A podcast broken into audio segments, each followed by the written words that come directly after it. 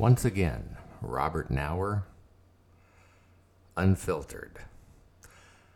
More stories about the USS John F. Kennedy and Captain Jerry O. Tuttle.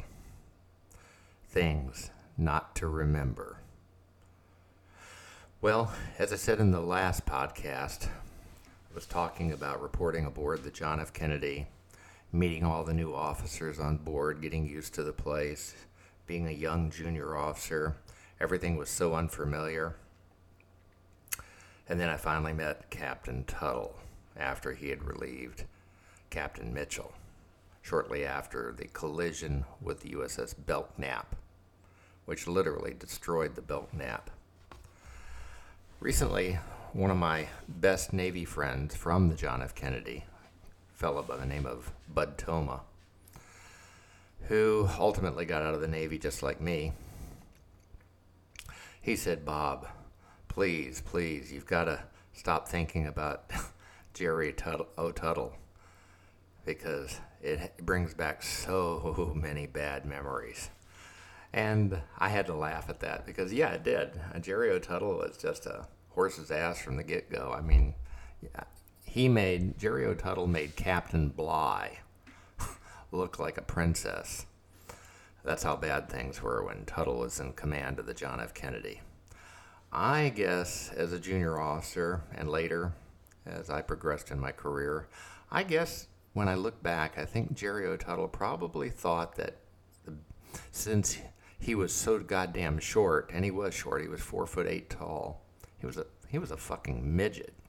Anyway, I guess he had that Napoleon complex, and he thought that just like Napoleon, that he had to be an asshole in order to compensate for being so fucking short. But anyway, that's probably what could best explain why Jerry O. Tuttle was such a horse's ass all the time to everybody. So, after explaining the first meeting with Tuttle um, and realizing I kind of really needed to stay away from him, but you, you almost couldn't, no matter who you were, whether you were a chief, whether you were a enlisted, whether you were an officer or a senior officer, you were going to come into Jerry O. Tuttle's crosshairs. And there are so many stories that I can tell you and others can tell you about Tuttle, but I'm only going to tell you the ones that I personally remember and the people who were surrounding me at the time.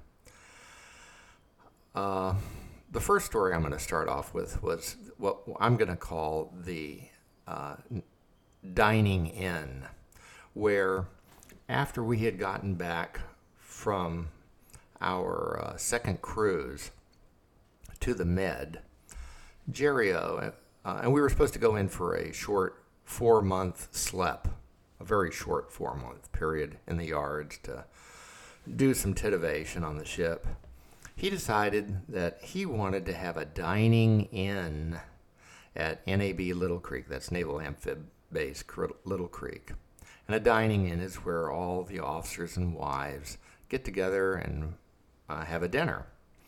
And so we did. and on the appointed night, we all showed up. I was there with my first wife, Jeannie, who was a Navy nurse, although she wasn't dressed in her nursing or officer uniform. She was dressed as a wife, and you wouldn't be able to tell her, distinguish her from anybody else being dressed in civvies. However, all the officers were dressed in their formal dinner dress.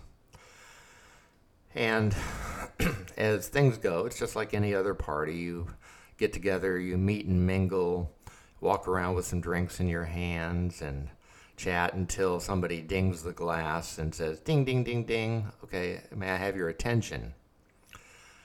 And then uh, Captain Tuttle got up and he said, uh, We're going to have the chaplain's invocation next, and then we will sit down and have our dinner. And so everything was going perfectly fine until the chaplain gave his invocation, and which was typical. Dear God, thank you for being here. Thank you for saving the lives and protecting our people. Blah blah blah, and all that crap. And uh, So,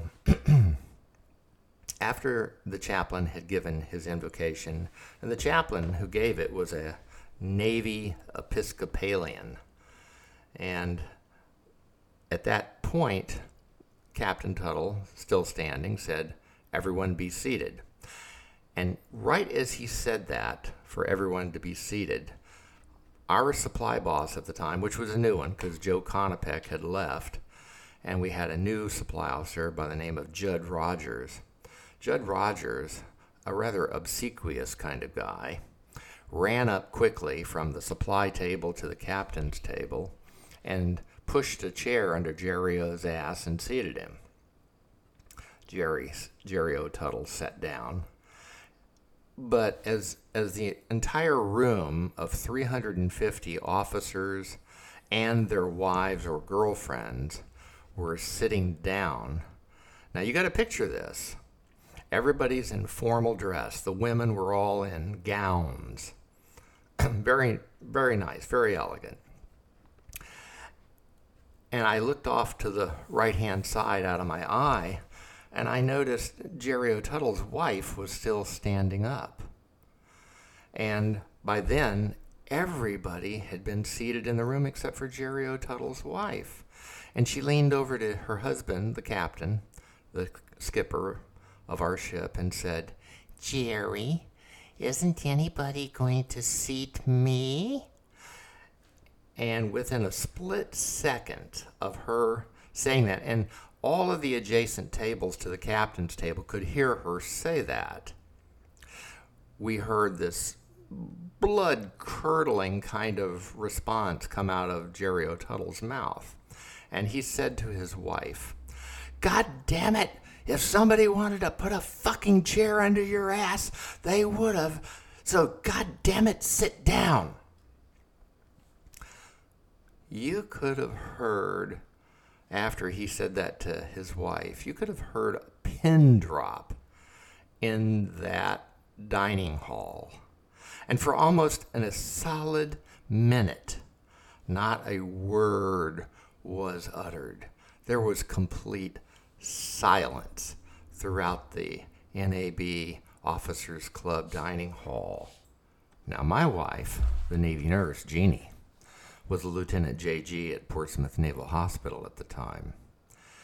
And she leaned over to me and she goes, and in fact, my wife was sitting directly across from me, and she leaned over and she said, What a fucking asshole. And she said it loud enough so that Jerry O. Tuttle heard her say that. Now, can you imagine? You're, you're a commanding officer of an aircraft carrier, and you see this woman who he knows is an officer say, What a fucking asshole he is. And I noticed Jerry O. Tuttle looking at me because the, my wife's back of her head was facing Jerry, and he had a look of Satan staring at me as if his eyes had turned coal black. And I was like, oh, shit. There goes my career. because of what my wife just said. I said, he's going to be gunning for me forever for this. But then slowly, chatter started to slowly increase in the room and conversation started to pick up. And there was lots of giggling and laughing about what Jerry had said to his wife. And things kind of, sort of, got back to normal. And then they started to bring the food in. But we all at the officer at the supply officers table, there was about 18 to 20 of us sitting there with the wives. We kind of glanced over at Judd Rogers, our boss, and kind of gave him a look like, "What the fuck? What what was the need to run up and push the chair under Jerry O. Tuttle's ass?" kind of look. And Judd Rogers just kind of ignored it. And we all went on, and we all sort of glanced. I looked at Eric Norris and Bud Toma, and we were all glancing at one another, kind of like, this is kind of surreal. But I then responded to my wife after she made her loud comment, loud enough for Jerry O. Tuttle to hear. And I said, Well, honey, I said, that's nothing unusual. That is how Jerry O. Tuttle treats every single officer and enlisted on the ship. Every single day. So you just got a taste of it. And she kind of looked at me like, Really? Uh, nobody ever treats our people at the hospital like that. And I said to her, I said, Well, you know, the thing is, you work, you're not a real officer. You're a you're a nurse and, and doctors. You're not real officers. You're just officers in name only. Maybe if you were on a ship, maybe if you were deployed active duty, that would be different. But you're not real officers. And she kind of bristled at that. Anyway, the very next episode I'm going to talk about is going to be about a situation where I was walking down the passageway early one morning and ran into Captain Tuttle. So stand by for the next episode.